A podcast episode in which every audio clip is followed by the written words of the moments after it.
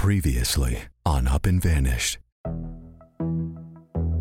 She went to Crestone, Colorado, which is known to be a big spiritual gathering place. It's just such a tiny, isolated place. It's way out in the mountains. After a couple of days of not hearing from her, and I was calling her, no, no reply, I definitely had a bad feeling. The closest policeman when you pick up a phone and dial 911 is in Saguache, a 45 minute drive away. So for the first 45 minutes that you're dealing with some nutcase, you're on your own. No one really knows what happened to Kristal. We want to know. We all want to know. The majority of the people up here, I think, are very good people. Came up here for the peace and tranquility of this area.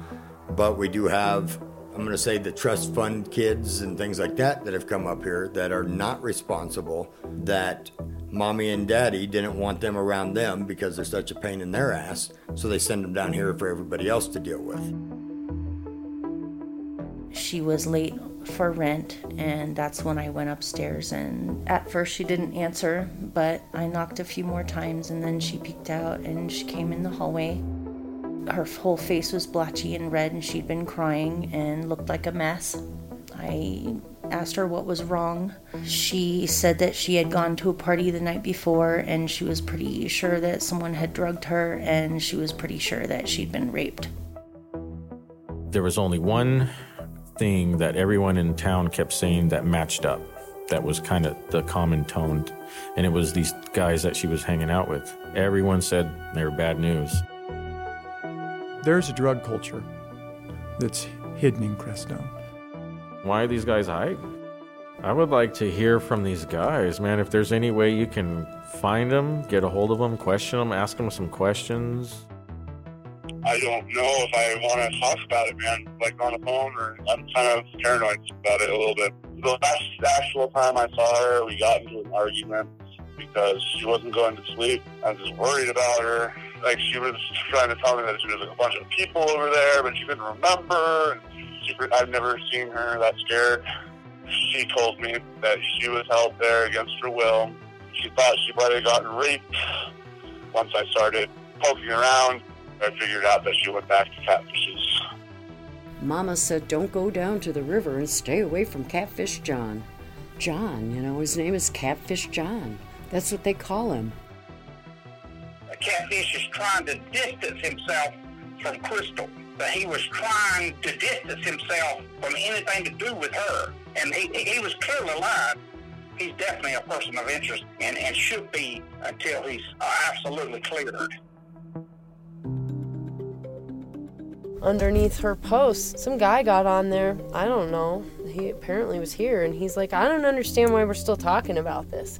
I told Wayne Clark that that girl was murdered and she was loaded in this vehicle by catfish and driven to this area and thrown in a mine shaft. I told them. We've all told them what happened to her that day. And they haven't done shit. And I don't get what's wrong with Saguache Police Department. There are hundreds of mine shafts and crevices. Unless somebody gave law enforcement very specific intel, the chances that somebody would find her are very limited. Brian told me the backstory of their relationship. And their backstory of their relationship is when Kristal was teaching at Western State College, she had Akasha. And when she had Akasha with her, Brian was watching Akasha for her, and he lived with her. He ended up crashing her car. Kristal was very upset about that, and they had a falling out.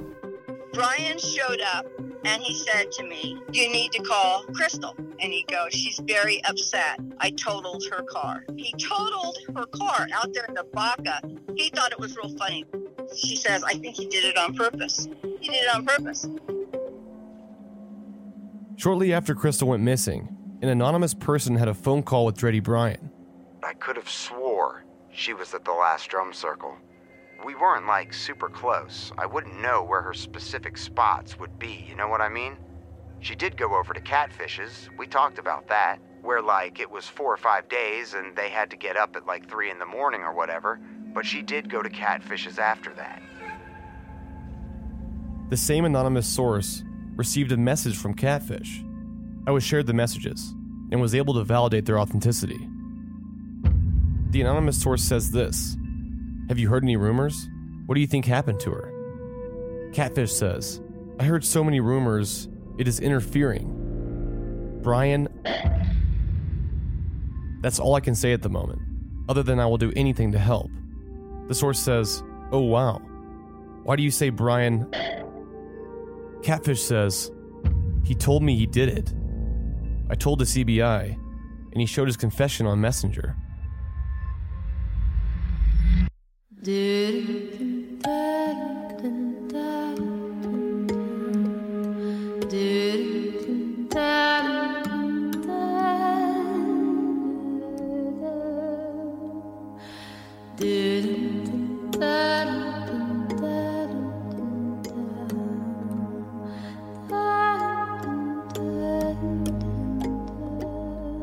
Tenderfoot TV in Atlanta, this is Up and Vanished.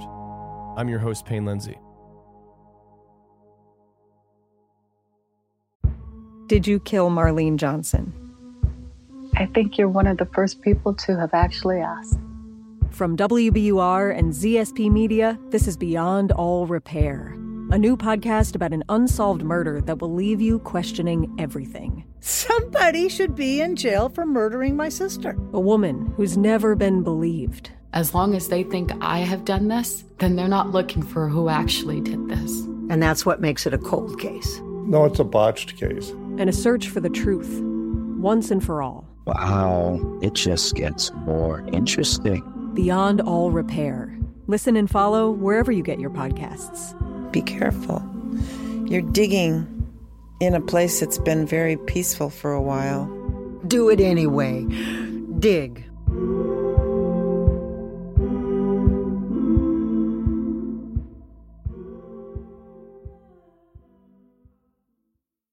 Of the many stories we've heard, there's one that seems to stand out the most the story about a gold van.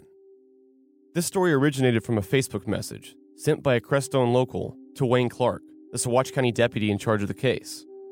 To refresh your memory, here's the original message Hi, Wayne. I know we haven't met, but I know you're the local cop in Crestone, which my girlfriend and I really appreciate. About an hour ago tonight, my roommates and I witnessed something we felt was suspicious enough to report to you. We live down Enchanted Lane and passed our neighbor coming home from town tonight. And I believe his name is Catfish.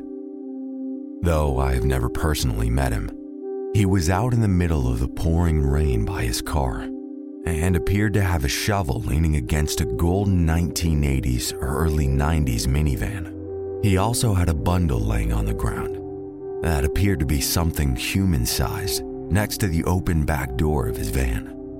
We don't know what this bundle was, but it was certainly suspicious. Again, we don't want to make false accusation about anything to anyone, but we were all concerned enough to decide to contact you. This was at about 8:30 tonight, and we all witnessed this strange occurrence.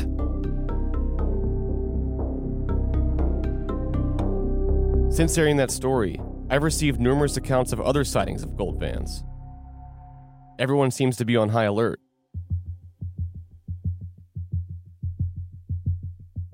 It's about an hour away from Crestone. It's in the same county. I'm, nobody goes up there. I, that's the first time I've ever seen anybody there. And I've been there several times. Yeah, and I just saw a van.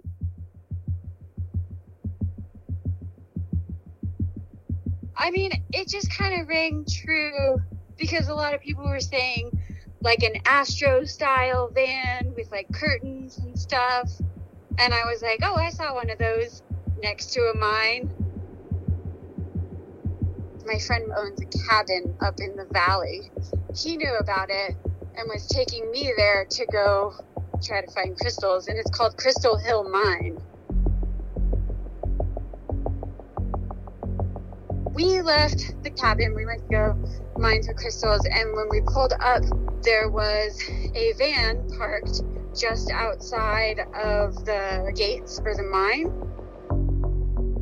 I mean, it's like an Astro style. I don't know. My friends said that they remember having out of state plates, like Arizona, but I don't remember that. There was definitely people inside of it. The, the curtains were moving around, and there was people like peeking out at us, but we never saw them. But they were they were looking at us like they didn't want us there. We we just kind of like like felt it out, like walked past the van and they didn't get out. They kind of hung out inside the van the whole time we were there. It was like 100 degrees outside. So I don't know how they were in that van. Just hanging out in there, kept peeking out to see if we were gone yet. It, I mean, it just seemed a little suspicious. I just thought that they maybe they were trespassing too and didn't want to get caught too. But now that I'm thinking about it, I'm like, I mean, we obviously were too. Most people say hi if you're doing the same thing. I don't know if this means anything. Probably nothing. Throwing it out there.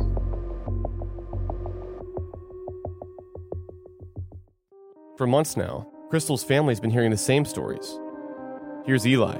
A couple of the neighbors that were neighbors to the one of the suspects, they uh, said that the night that this all happened, they had seen him take out what looked like a body rolled up in a blanket, put it in the back of his van, and then he drove off in the direction where there's known to be mine shafts. He was gone for three hours, was what I believe, and then when he came back, he was empty handed. He didn't have that no more. Here's Rodney. When I read that post, it just doesn't quite jive with what they're telling me. Catfish was standing out behind his van with a shovel and what looked like a body wrapped in white in a pouring rain. And what I've been trying to get is corroboration for some of these things that we're hearing about. After months of seeking an official comment from the witness of this gold van, he finally got back to me. And to the best of his recollection, this is exactly what he remembers. He sent me this in a message. I've got a statement I'm going to copy and paste to you. If you've already read Wayne's message from me, you should already know most of this. Just give me a sec, it's kind of long. I'm driving home from picking my roommate up from work at the bar, and we're heading back home to our house. This is probably around 9 ish. This guy named Catfish was our neighbor. We pass his house, and it's in the middle of the night pouring absolute balls. There's a golden, maybe dark silver, older 90s or so squarish van. Looked like an old Mercury or something with a hexagonal logo. It wasn't new or nice at all. There was one person standing outside of it with a lantern, and another standing over something wrapped in bed sheets and duct taped. I mean, it was exactly the same size of a human body. There's a shovel literally leaning against his van, and again, it's in the middle of the night, pouring rain. We got suspicious, went back to my house, split into two cars, and tried to follow him. He booked it up to this road called Twin Trees or something like that. It's at the end of Camino del Rey. When we got there, we were a couple minutes late because we had to jump in cars at my house. He was flying back down that road into the valley. We tried to follow him, whoever the fuck was in the van, but we couldn't catch a minivan in a sports car. This person was doing like 90 miles per hour downhill in the rain. It was nuts. The next day, people that Catfish had hired and his girlfriend were over at Catfish's house cleaning everything out of it. I mean, everything. All the furniture, ripped up all the carpets, every piece of anything that had ever been in his house. It looked like a barren wasteland when they were done, which took about a week. Look, this is all I saw and all I know.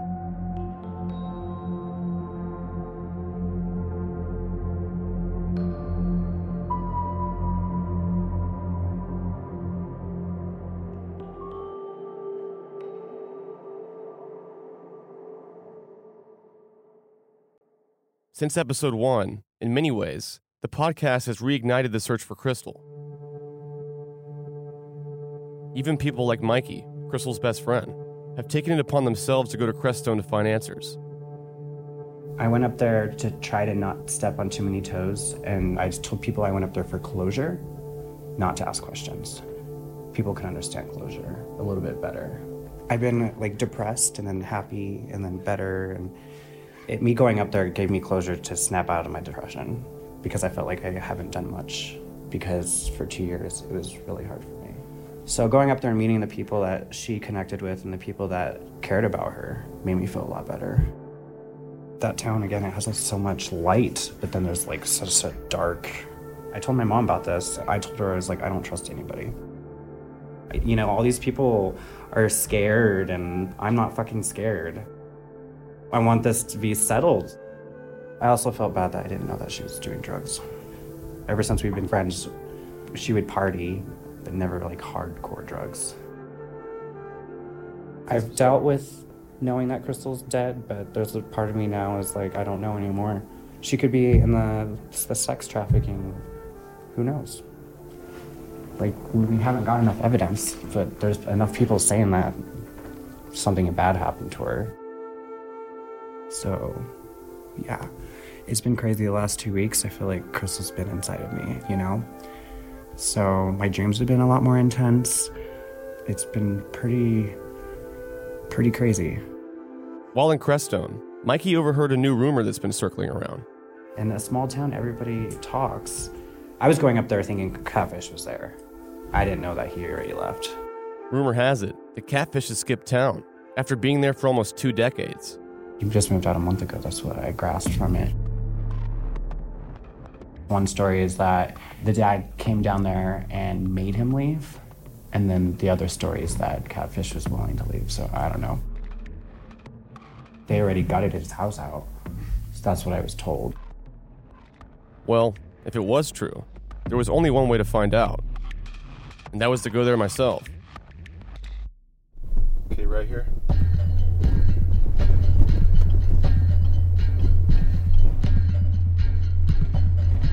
Is this really a road? Oh my gosh. Enterprise is like, where did you guys go? Maybe just go as fast as you can. No. Okay. The roads far out in the Baca Grande aren't real roads.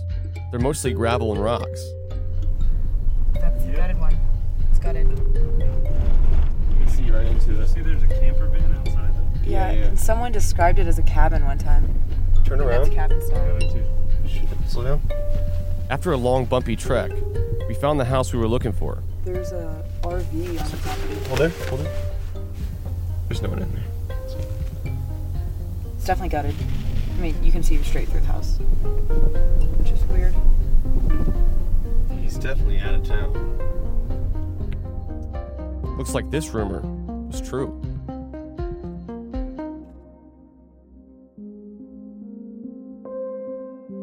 Investigative reporters and detectives do some similar work, but rarely is it all right. That's part of the process. You go down this path, and it may be a dead end, or it's not true, or it's just a rumor, and then you move off to the next thing, to the next thing. You have to add up a lot of truths in order to get to facts. There's so many rumors to, to weed through. These kind of cases are super, super difficult.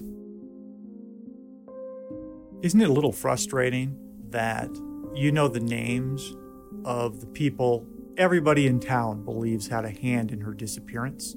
Yet you have detectives who, for some reason, either haven't got that same information from those individuals, maybe they just aren't sane. But it's frustrating to not see some transparency in how the detectives are working this case. There are reasons to keep secrets, and they do it all the time, right? There's surprises during interviews. They have a piece of information, they want to see how that suspect reacts. So there's things that they hold, but it is frustrating from the outside looking in to not understand the process. I mean, they, sh- they should know more than you know and maybe they do, but it isn't apparent. So it's it's a it's a conundrum for sure.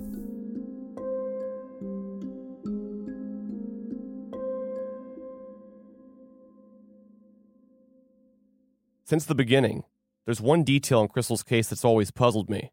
And throughout this series, behind the scenes, I've been looking into it. It has to do with Kristal's cell phone. You may remember early on that Kristal's father, Rodney, gave me a cell phone from her apartment in Crestone. But there was a catch. This wasn't her most recent phone, it was an older one. And the phone itself reflected that. The last outgoing calls and messages were from April 2016, and Kristal went missing in July. So, what about her other phone? Wouldn't that be a key piece of evidence in this case? Her last outgoing calls and messages? Her state of mind? You would certainly think so. But since the first time I examined this case, I've received many conflicting stories about this cell phone. Today, I'm going to walk you through exactly what I've found. Aura McDonald was Kristal's landlord, and she was the first person to enter her apartment right after she was reported missing. I called up the police station. I reported her missing. A deputy came out. I think that at first they didn't think it was a big deal, but then they realized that someone else had called in about it too, so then he decided to come out. I let him into her place. We found her phone, her bag, her tobacco. The window was open, the fan was on in the window. Some of the lights were still on. It looked like she had just left and had every intention of coming back. Where's her phone? Her phone was on a counter over by the kitchenette, and we couldn't find the charger. When Rodney and Eli learned Kristal was missing, her cell phone was one of the first things on their mind. Rodney and I were really trying to find out where that phone went. That was like a big piece of the puzzle. We just wanted to know what was the last thing on her phone. Maybe there was something there. And I remember that was one of the first things we were asking. Then Aura told me a strange story about an unknown man that stopped by Kristal's apartment right after she was reported missing. He's a young kid. He's really young and handsome, has long straight hair. Um, he's the kid that showed up in the courtyard who was genuinely really, he was the one friend that was genuinely really concerned that kept on coming back. And I could tell he was afraid that he was inadvertently responsible, like he should have protected her or something. I can't think of his name right now. I can't believe I can't remember his name. Maybe I'm not supposed to.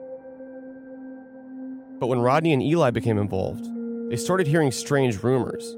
The first time we went up there, we went up there to get the phone because, what we heard from a rumor, apparently someone had broken into her apartment and stole her phone.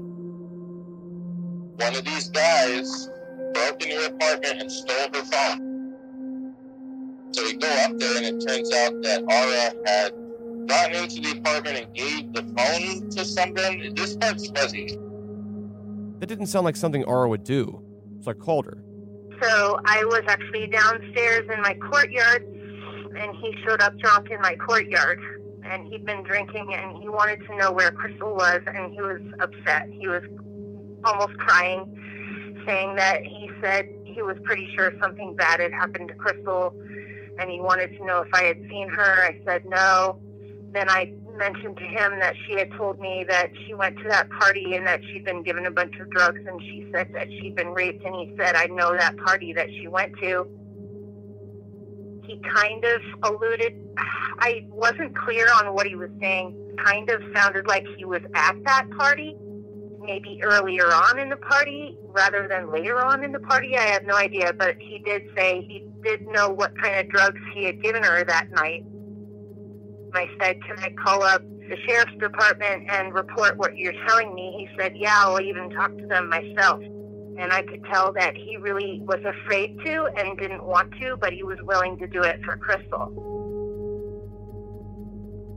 And I said, Hold on, do you care if I call up the sheriff's department? He said, No, I'll even talk to them myself. I called the offline number and I said, I've got a guy here who says that he was at the party that she said she was at, and he knows what they had given her. And I listed, I mean, literally word for word, he told me exactly what they had given her. It was a whole long list. It was like eight or nine different things.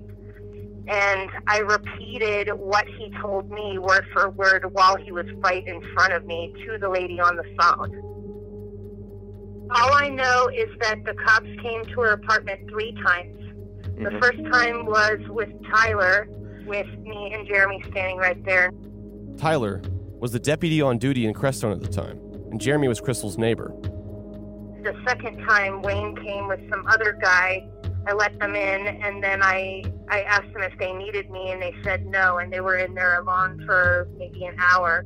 Wayne is another deputy from the sheriff's department, who, according to the sheriff himself, has been the one in charge of Kristal's case and investigation since then. And then the third time was when Wayne escorted Kristal's family and myself up there so that they could start dealing with her stuff. This would be Rodney and Eli. So as far as I know, they only went up there three times. But there was something else that one of Kristal's neighbors witnessed. There was a weird thing that happened. Someone, I think it was Deering, upstairs came down to the kitchen and he could have sworn that he heard someone softly walking around in Kristal's apartment, which I thought was odd. He actually thought that she was back because of that. And I said, No, she's not back. She's still missing. What do you mean you heard someone walking around up there? The only people that had the code besides her w- was me, as far as I know, unless she gave her code to friends or a boyfriend or whatever. But what about that unknown guy that stopped by Kristal's apartment? He kind of told some tall tales about getting into her apartment and how he had found stuff in there, but there's no way that that could possibly happen because her her lock was a code lock. He said that he was trying to find her, and he was joking about how he'd been up to Kristal's apartment looking through her phone. Kind of a weird joke if you ask me. There's no signs of breaking in or nothing. There's only one way in, and it's on the second floor. There's only one door in and out. And according to Rodney, I did not see the computer or the phone. At first, we were freaking out. We were like, well, whoever has the phone is clearly deleting evidence. This guy had it. The same guy. He he's good with computers, I, I, I guess. If memory serves me correctly, and I, I'm pretty sure it does in this case, he, he mentioned he had somebody that he was having try to break into the computer or get into the computer or something to that effect. then all of a sudden, Aura remembered the kid's name. Matthew. Matthew. The kid's name. Matthew. And who's he? The kid that showed up in the courtyard who was super upset about her being missing and told me a bunch of information about what drugs she was on and where that party was at. Rodney remembers Matt too. We followed him out to where Matt lived. Matt lived in a small motorhome. He was having Matt try to break into the computer, which I thought was kind of funny. And this is Wayne. Rodney recalls a time when Wayne, the local deputy, took him and Eli to Matt's house to retrieve Kristal's phone and computer. He said, I, I want to talk to him first. And we stood off to the side, you know, maybe 30, 40 feet away. We was going to have this guy try to break into it or get into it or, or something, something, something. Because I guess Matt is pretty good on computers. According to Rodney, Wayne drove him and Eli out to his trailer. He remembers Wayne saying something along the lines of, You know, he'll do this for me because he'll do this, that sort of thing. I took it that he had a fear of Wayne. And I would too if law enforcement was busted me and, you know, da da da da da da da. But you could tell he was uncomfortable. he also remembers Matt acting very strangely. He, he was somewhat skittish. The most suspicious looking behavior ever. That's his body language. He was so clearly nervous about something. That's why it was really, really suspicious to us that he would have her cell phone. Now, could that be because of the Kristal situation? Is he somehow connected to it in some way, shape, or form? And I think he knew of Kristal. That's my understanding. And I don't know if they were friends or what. I, I just remember thinking it was kind of weird that they're having someone other than their own law enforcement people try to get into the computer. And I remember asking them, how come you're not having CBI? I never really got any answers. You know, I just never could get a firm answer on something like that. The story that Matt had Kristal's cell phone was seemingly everywhere. Even friends knew about it. He's a computer guy too.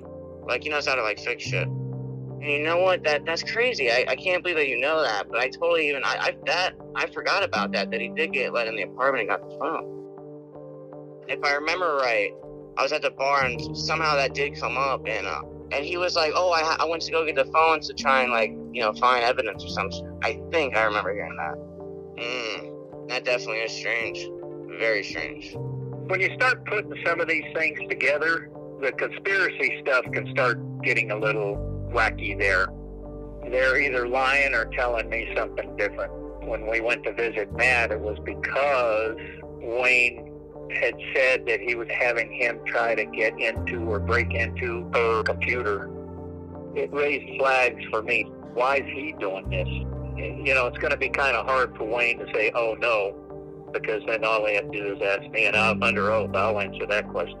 I, I mean, the best thing for Wayne would be to say, yeah, I did that. You know, I fucked up. And, uh, you know, the cover up is usually worse than the crime. I don't want to think bad about anybody there, but you know, after a bit, you start letting the stuff run around your head, and be very easy to say, well, they might have done it because they were trying to cover a trail or trying to cover up their unprofessional or incompetent actions. I called Wayne to ask him about this strange story. What did he remember? According to Wayne, he has no knowledge of anyone besides law enforcement ever having possession of these items. I asked him about the trip they made to Matt's house with Eli and Rodney. Why'd they go there? Wayne does recall this event, but he remembers it differently. He told me that he made a personal trip to Matt's house about a completely separate phone issue, something he wanted him to work on. And while he was there, Rodney and Eli sat in the car. When I pressed for more details in this story, Wayne kept referring me to another officer, Tyler, who coincidentally no longer works on the force. I've reached out to Tyler on multiple occasions, but I still haven't heard back. Regardless of what happened to Kristal's phone or computer, we now know they are currently in possession of the Colorado Bureau of Investigation. After all these crazy stories, I called the CBI to confirm for myself, and they do have it. In a missing persons case, the last calls or messages on their phone can be crucial evidence. And though I have never seen the phone myself, Aura, Kristal's landlord, recalls what she saw on her phone the first time she went into her apartment. We borrowed a charger from Jeremy next door and plugged it in, and he put all the messages on speakerphone. So I stood there and listened to all the messages. He skipped through a lot of them. Most of the calls to Kristal in the front were people being worried about her. It had this voice identification robot voice that says, This call is to or this call is from. The last bunch of phone calls that she put out. This call was at 8:35 p.m. from Catfish.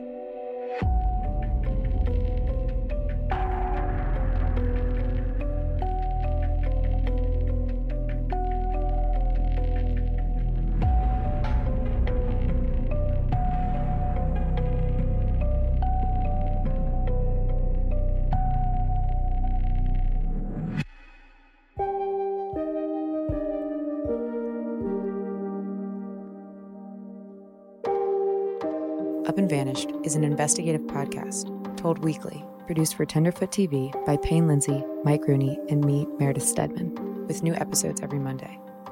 Executive producers Payne Lindsey and Donald Albright. Additional production by Resonate Recordings, as well as Mason Lindsay, Rob Ricotta, and Christina Dana. Our intern is Hallie Bidal. Original score by Makeup and Vanity Set. Our theme song is Ophelia, performed by Ezra Rose.